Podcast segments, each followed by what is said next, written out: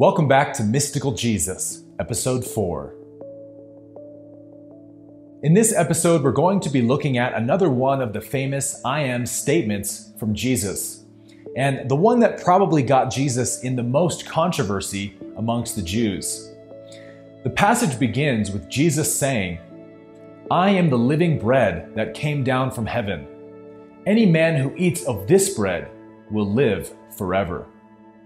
This passage appears in John chapter 6, where Jesus is being asked by some of the Jews for a sign to prove that he really was from God. And interestingly enough, whenever Jesus was asked for a sign to validate his divinity, he would never appeal to his own merits or perform a miracle or anything of that nature. His basic response was, If you knew my Father, you would know that I came from him. Actually, the very fact that you're asking me for a sign to prove I'm from God means that you don't know him. And there's another interesting passage in John chapter 5 that's similar to this, where Jesus says to the Jews, You do not have his word abiding in you, because whom he sent, him you do not believe. You search the scriptures because you think in them you have eternal life and these are they which testify of me. But you are not willing to come to me that you may have life. So, as we've already stated in this series, Jesus was never speaking as an ego or as a body. So, he wasn't saying, The scriptures testify of me, the human body named Jesus. He was always speaking as the supreme I, so he's essentially saying, all of those scriptures that you guys read and quote endlessly point you to the reality of God. And I am that reality here and now. And yet you reject me. In fact, in John chapter 6, the Jews say to Jesus, Moses made bread come down from heaven to feed the Israelites in the desert. What sign can you show us to prove that you're from God? And in typical Jesus fashion, he doesn't engage with them on their level and start scrambling to find some water to turn into wine. he basically just looks at them and says, Oh, you think that's impressive that Moses made bread come down from heaven? Well, I am that bread that came down from heaven. As a Christian kid growing up in church, I always loved reading this passage because it just proves what a gangster Jesus was. Here he is surrounded by a bunch of angry Jews with stones in their hands, ready to clobber him. And they're basically just trying to get him to admit some kind of heresy so they can get on with it. And so they're appealing to the authority of their sacred ancestors. And in typical Jesus fashion, he gives them a very fly in your face kind of response. He says, Yeah, your fathers did eat that bread from heaven, and they still died. But I am the living bread that comes down from heaven that man may eat of me and never die. Basically, a first century come at me, bro. so, a really important question to ask would be what does this bread represent? Obviously, Jesus wasn't recommending people start eating loaves of bread to get enlightened, although they probably would have done that if he had told them to. As he always did, he's using a metaphor to conceal divine knowledge from those who aren't ready for it yet, so as not to violate their free will. This is why he often would say, He who has an ear to hear, let him listen. So the bread of life is really a metaphor that is pointing to a much deeper truth. Now, divine knowledge is not conceptual knowledge. It is the result of in seeing or self awareness. And in Matthew 4, verse 4, Jesus quotes an Old Testament passage which says, It is written, Man shall not live by bread alone, but by every word that proceeds out of the mouth of God. So, Jesus is equating bread with the Word of God. And as we've said before, using the limited language that was available to him, the phrase the Word of God was sort of Jesus' way of saying divine knowledge. This is what it really means when Christians use the phrase the living word. Christ represents divine knowledge which became flesh and walked among us. And anyone who possesses true divine knowledge also becomes the living word. So, in the Hindu tradition, the word for divine knowledge is jnana. And many of the great sages, such as Ramana Maharshi and Krishnamurti, are referred to as jnanis. And the word jnani literally means one who knows or one who possesses knowledge, which is very similar to the word Christ, which literally means anointed one. So Jesus is using the words bread and flesh to represent the knowledge of God. He who eats the knowledge of God will know eternal life. To know that God is eternal is to know that I am eternal, which means that physical death no longer applies to me.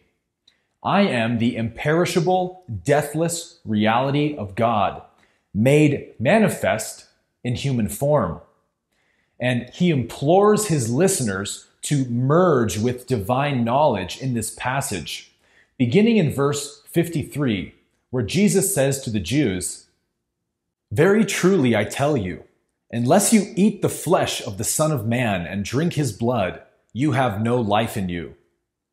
Whoever eats my flesh and drinks my blood has eternal life, and I will raise them up in the last day.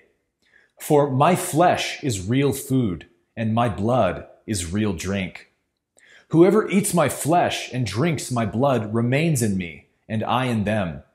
Just as the living Father sent me, and I live because of the Father, so the one who feeds on me will live because of me. This is the bread that came down from heaven. Your ancestors ate manna and died, but whoever feeds on this bread will live forever. Almost all of Jesus' non dual teachings were given in the form of parables and stories and metaphors. And here we have Jesus telling people to eat his flesh and drink his blood, which is a teaching that can't possibly be meant literally. So, as we've already said, if eating his flesh has very specific meaning, it stands to reason that drinking his blood also had some specific meaning. Because Jesus was very specific in his word choices. He never wasted words, and every word he would choose had some kind of significance to it. So the question becomes what did Jesus mean when he was drawing the distinction of saying that unless you eat his flesh and drink his blood, you have no life in you? Jnana Yoga is the masculine path to self realization. It is an inquiry into the nature of I, of relentless contemplation and meditation upon the self by asking the question, Who am I? The more one sincerely asks this question, the more the curiosity for this question begins to grow, and eventually it begins to burn away all other questions. What grows along with it is this increasing recognition that all desires the person has are actually just who am I dressed up in different ways. They're all just different ways the person believes it can find itself. I can find myself in sex or money or fame or status or success. And as this is increasingly recognized, this begins to dissolve away all the remaining karmas the person has. And really, being nothing but a collection of karma, the person dissolves away along with it. And so, once the desire for God realization alone remains, a direct experience of the self begins to occur.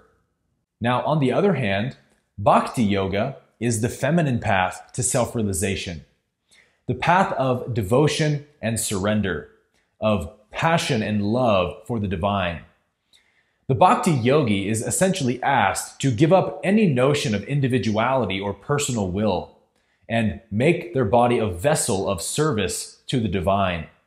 This is typically done by devotion to a guru, where the devotee follows every instruction and pointing of the guru unquestioningly, as if it is nothing but a vessel for the will of God. This practice purifies the mind from the belief in personal doership And if one follows the path of bhakti yoga unswervingly, it will eventually lead to a state called dead mind or no mind, which essentially is the mind being devoid of personal desires and turned inwards. But the practice of devotion must be so intense and one pointed that you eventually merge with that which you are serving. When you lose your sense of self with the very act of devotion, a direct experience of the self will occur.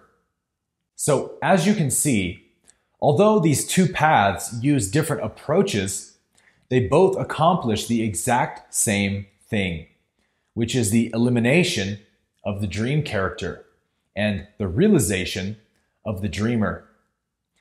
Jnana accomplishes this through understanding or knowledge, and bhakti accomplishes this through devotion or surrender. But one does not need to choose between these two paths. Both can be adopted simultaneously. And this is exactly what Jesus is advocating in this passage in John chapter 6. Throughout the centuries, different masters have taught their own approaches to self realization, but they are all invariably one of these two paths of jnana or bhakti. Nisargadatta Maharaj would teach his devotees to simply hold on to the sense of I am, like a suffocating man holds onto oxygen. At every moment of the day, as often as possible, be aware that I am and do not forget it. This represents one of the paths of jnana or knowledge. Ram Dass described asking his guru, Neem Karoli Baba, how to achieve enlightenment, and his response was always, Feed the hungry. This is the path of bhakti. The great sage of southern India, Ramana Maharshi, was one of the few masters who taught both paths. When asked how one achieves self realization, he would often say that there were only two paths to realization self inquiry and surrender. In the gospel writings that we have, Jesus seemed to be more of an advocate for the path of bhakti, commanding his followers to feed the poor, heal the sick, and love their enemies, to see God in everything, even to the point of chastising his disciples for calling him Lord but passing by a hungry person. When you didn't do it to them, you did not do it to me. But there's also some passages where Jesus instructs a singular devotion to knowing God inwardly, such as if you make the eye single, your whole body will be flooded with light. These are two examples of Christ teaching the path of bhakti and the path of jnana. But in this passage, Jesus gives his most radical pointing of all. It was so radical that most of his followers went away saying, This is a difficult teaching. Who can accept it? But Jesus turned to his disciples and said, Are you going to leave me as well? And although their minds did not yet understand the mystical nature of his teaching, their hearts met with Christ in the place of love. And they reply, Where shall we go, Lord? You alone have the words of truth.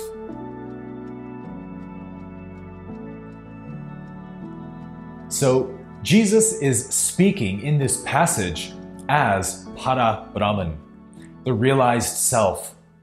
And he is instructing his followers to eat his flesh of divine knowledge and drink his blood of divine love.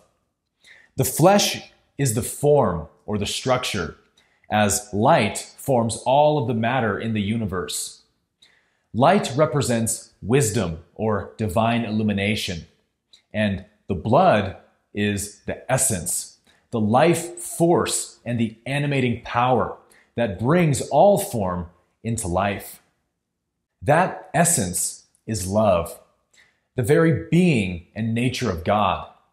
And in this passage, you can almost feel the passion of Jesus as he implores his listeners merge with me Consume me. Become one with me through wisdom and love. Jesus did not know himself as a body, but as the divine presence dwelling in it. And so, speaking as that presence, he uses the body as a symbol or a pointer for it. He says, If anyone is hungry, eat my wisdom. If anyone is thirsty, drink my love. For my jnana is real food, and my bhakti is real drink. These are the two archetypes of God the masculine and the feminine, yin and yang, wisdom and love. The two are inseparable because one will always lead to the other. Knowledge of God alone creates a burning desire to experience God, and the experience of God is love. But the experience of love creates an aching curiosity to know and understand what is the nature of this love. So, to seek one without the other will always leave the seeker wanting more. But when the two are joined together, like two lovers on their wedding night, realization of the one is consummated.